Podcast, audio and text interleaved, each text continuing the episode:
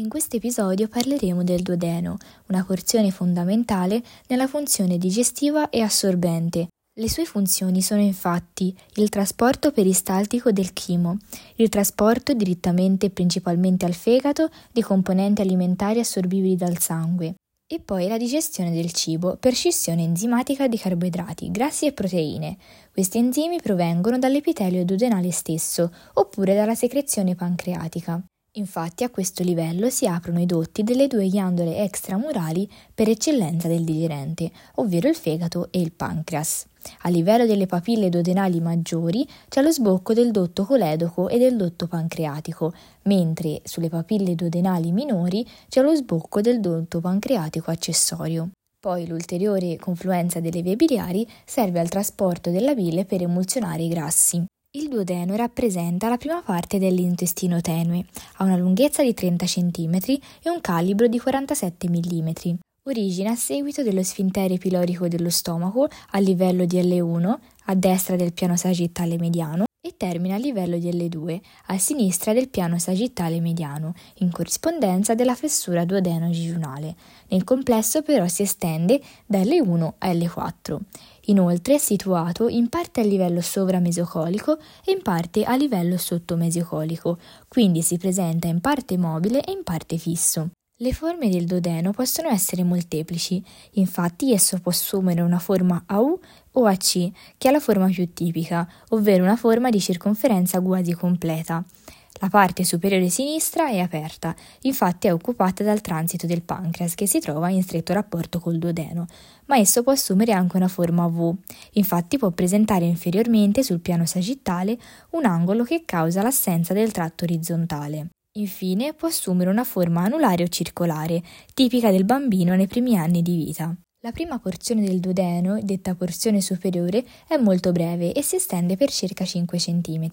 È costituita da un primo tratto mobile, detto bulbo duodenale, completamente rivestito da peritoneo, e da un tratto aborale, che presenta fissità. Nel complesso ha un andamento dall'alto verso il basso, verso l'indietro e in senso laterale, continuando l'andamento del tratto pilorico dello stomaco. La seconda porzione, o porzione discendente, è lunga 8 cm, si origina dal primo tratto, a livello della fessura duodenale superiore, conosciuta anche come genus superius duodenum, poi decorre parallelamente a destra della colonna vertebrale, dalle 1 fino alle 4, dove termina. Si continua poi con la terza porzione o tratto orizzontale, formando la flessura duodenale inferiore o genu inferius duodenum. La terza porzione è quindi rappresentata dalla porzione orizzontale, che è lunga 6 cm. Questo tratto si porta trasversalmente dall'emilateralità destra all'emilateralità sinistra, decorrendo anteriormente alla colonna vertebrale ma anche davanti a vena cava inferiore e aorta addominale, quindi a livello di L3 e L4. Raggiunta la parte sinistra, piega in alto, dando origine al quarto tratto, ovvero la porzione ascendente, che allunga 6 cm.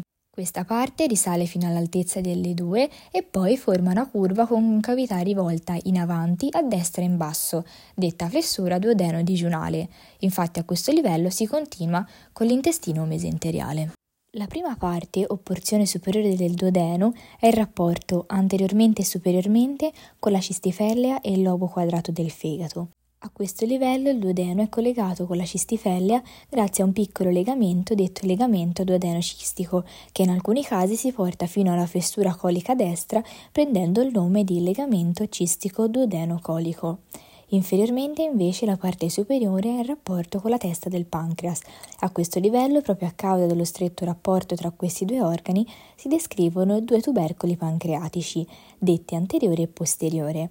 Quello anteriore è più in alto, più grande e più visibile, mentre quello posteriore è un po' più in basso e meno visibile. Il tubercolo posteriore è anche detto tubercolo mentale, perché siamo nel momento in cui la parete posteriore del duodeno guarda la borsa mentale e quindi ha il tubercolo che lo separa da essa.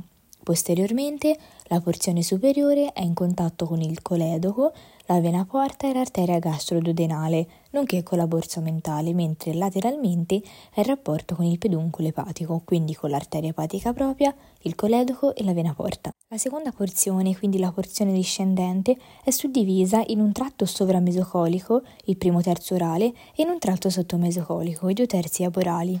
Questa divisione è effettuata dal mesocolon trasverso, che si origina a questo livello. Questo tratto è in rapporto anteriormente con la cistifellea, con il colon trasverso e con i vasi colici di destra, e nel tratto sottomesocolico anche con le anse intestinali.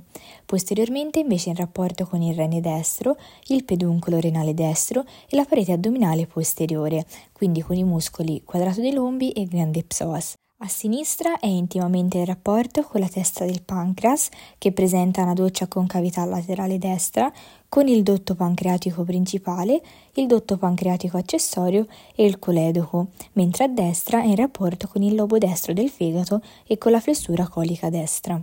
La terza porzione, ovvero la porzione orizzontale, è il rapporto superiormente con la testa del pancreas, posteriormente con la colonna vertebrale, la orta e la vena cava inferiore e anteriormente, superiormente con l'arteria e la vena mesenterica superiore e inferiormente con le anse intestinali. Infine, la porzione ascendente, la quarta porzione, è il rapporto anteriormente con le anse intestinali, il mesocolon trasverso e la parete posteriore di stomaco, posteriormente con il muscolo grande psoas, il rene e i vasi renali, a sinistra con l'arteria colica sinistra, la vena mesenterica inferiore e con il margine mediale del rene sinistro, mentre a destra con la testa del pancreas e l'aorta. A questo livello si descrive l'arco vascolare di Treitz, costituito dall'arteria colica sinistra e la vena mesenterica inferiore, che si trovano tra il margine laterale del duodeno e il margine mediale del rene sinistro.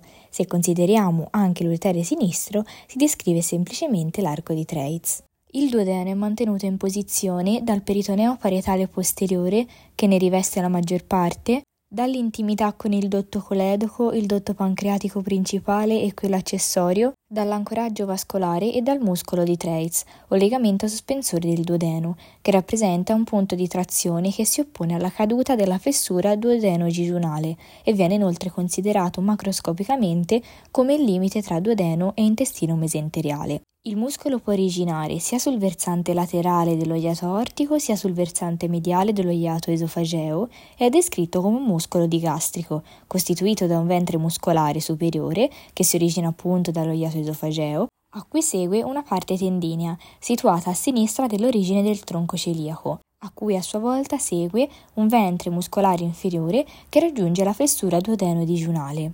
Questo legamento presenta una larghezza di un centimetro e mezzo e un'altezza ancora di un centimetro e mezzo, mentre è spesso solo un millimetro. Il duodeno è coinvolto nel percorso delle due radici principali dei meso che ritroviamo nell'addome, quindi del mesocolon trasverso e del legamento mesenteriale. Il mesocolon trasverso divide in due parti la porzione discendente del duodeno. Il legamento mesenteriale con la sua radice, suddivide in due porzioni la parte orizzontale del duodeno.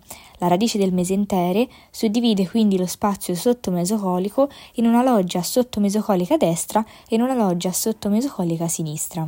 A sinistra del duodeno decorrono in posizione retroperitoneale l'arteria colica sinistra, la vena mesenterica inferiore e l'uretere sinistro. Per la presenza di queste strutture può accadere che il peritoneo non riesca a rivestire intimamente questi elementi, si vengono quindi a creare le fossette duodenali o paraduodenali. In particolare, la fossetta superiore e quella inferiore sono sempre presenti e si vengono a creare per il mancato giusto accollamento del peritoneo parietale posteriore quando passa sopra questi elementi.